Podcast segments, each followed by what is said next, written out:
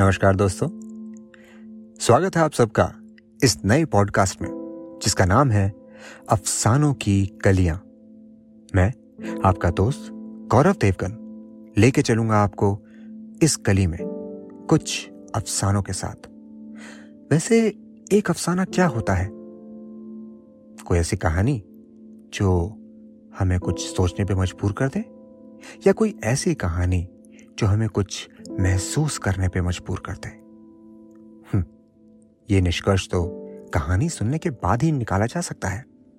तो चलिए सुनते हैं आज की कहानी अफसानों की गलियों में से जिसका नाम है बाजू की गली से। तंगे सोरों पर थे। एक दिन मैं और अशोक बंबई टॉकीज से वापस आ रहे थे। रास्ते में उसके घर देर तक बैठे रहे। शाम को उसने कहा चलो, मैं तुम्हें छोड़ आऊँ। शॉर्टकट की वजह से वो मोटर को खालिस इस्लामी मोहल्ले में से ले गया। सामने से एक बारात आ रही थी। जब मैंने बैंड की आवाज़ सुनी तो मैं चौंक गया। एकदम अशोक का हाथ पकड़कर मैं चिल्लाया, दादा मुनी, ये ये तुम किधर निकल आए? अशोक मेरा मतलब समझ गया। मुस्कुराकर उसने कहा कोई फ़िक्र मत करो। मैं क्यों ना फ़िक्र करता? मोटर इस्लामी मोहल्ले में थी, जहाँ किसी हिंदू का गुजर नहीं हो सकता था। और अशोक? अरे अशोक को कौन नहीं पहचानता था? कौन नहीं जानता था कि वो हिंदू है? एक बहुत बड़ा हिंदू, जिसका कत्ल महत्वपूर्ण होता। मुझे अरबी ज़ुबान में कोई दुआ याद नहीं थी। कुरान की कोई मौजू व मुनासिब आयत भी नहीं आती थी।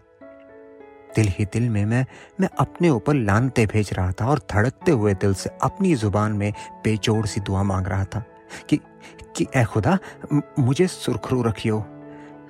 ऐसा ना हो कि, कि कोई मुसलमान अशोक को मार दे और सारी उम्र उसका खून अपनी गर्दन पे महसूस करता रहा।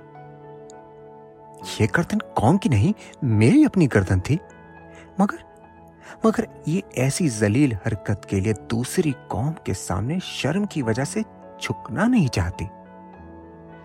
जब मोटर बारात के पास पहुँची तो लोगों ने चिल्लाना शुरू कर दिया। अशोक कुमार अशोक कुमार अशोक कुमार। मैं बिल्कुल जम गया। अशोक स्टेरिंग पर हाथ रखे खामोश था। मैं खौफ और हरास की यकबस्तगी से निकलकर हुजूम से ये कहने ही वाला था देखो देखो, होश करो, मैं मैं मुसलमान हूँ। हाँ और ये ये ये मुझे घर छोड़ने जा रहा है। हाँ तभी तभी दो नौजवानों ने आगे बढ़कर कहा, अशोक भाई अशोक भाई, अगला रास्ता नहीं मिलेगा। आप ना, आप इधर बाजू की गली से चले जाओ। अशोक भाई? अशोक उनका भाई था। अशोक उनका भाई था। और मैं कौन था?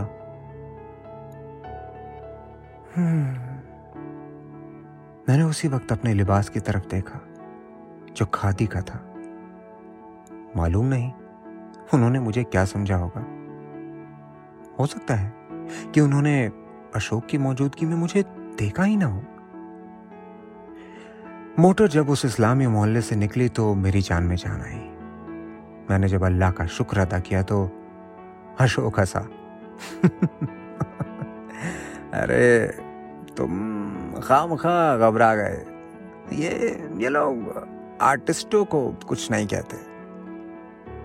चंद रोज बाद बंबई टॉकीज में नज़ीर अजमेरी की कहानी, जो मजबूर के नाम से फ़िल्म बंद हुई पर जब मैंने कड़ी नुकताचीनी की और उसमें कुछ तब्दीलियाँ करनी चाही तो नज़ीर अजमेरी ने अशोक से कहा जनाब, आप मंटो को ऐसे मुबासों के दौरान ना बिठाया करें। वो चूँकि खुद अफसाना नवीस है, इसलिए मुतासिब है। मैंने बहुत गौर किया। कुछ समझ में नहीं आया। आखिर मैंने अपने आप से कहा मंटो भाई, आगे रास्ता नहीं मिलेगा। मोटर रोक लो। और इधर बाजू की गली से चले जाओ। और मैं चुपचाप बाजू की गली से पाकिस्तान चला गया। जी हाँ, पाकिस्तान। जहाँ मेरे अफसाने ठंडा गोश्त पर मुकदमा चलाया गया। तो दोस्तों, ये था अफसाना बाजू की कली से, मंटो की कलम से लिखा हुआ। उम्मीद करता हूँ कि इस अफसाने ने शायद आपको कुछ सोचने पर मजबूर किया होगा। तो चलिए, लेके आऊँगा अगली बार एक नया अफसाना, अफसानों की कलियों में से। तब तक दीजिए अपने इस दोस्त गौरव देवगन को अलविदा। नमस्कार, शब खैर। Goodbye.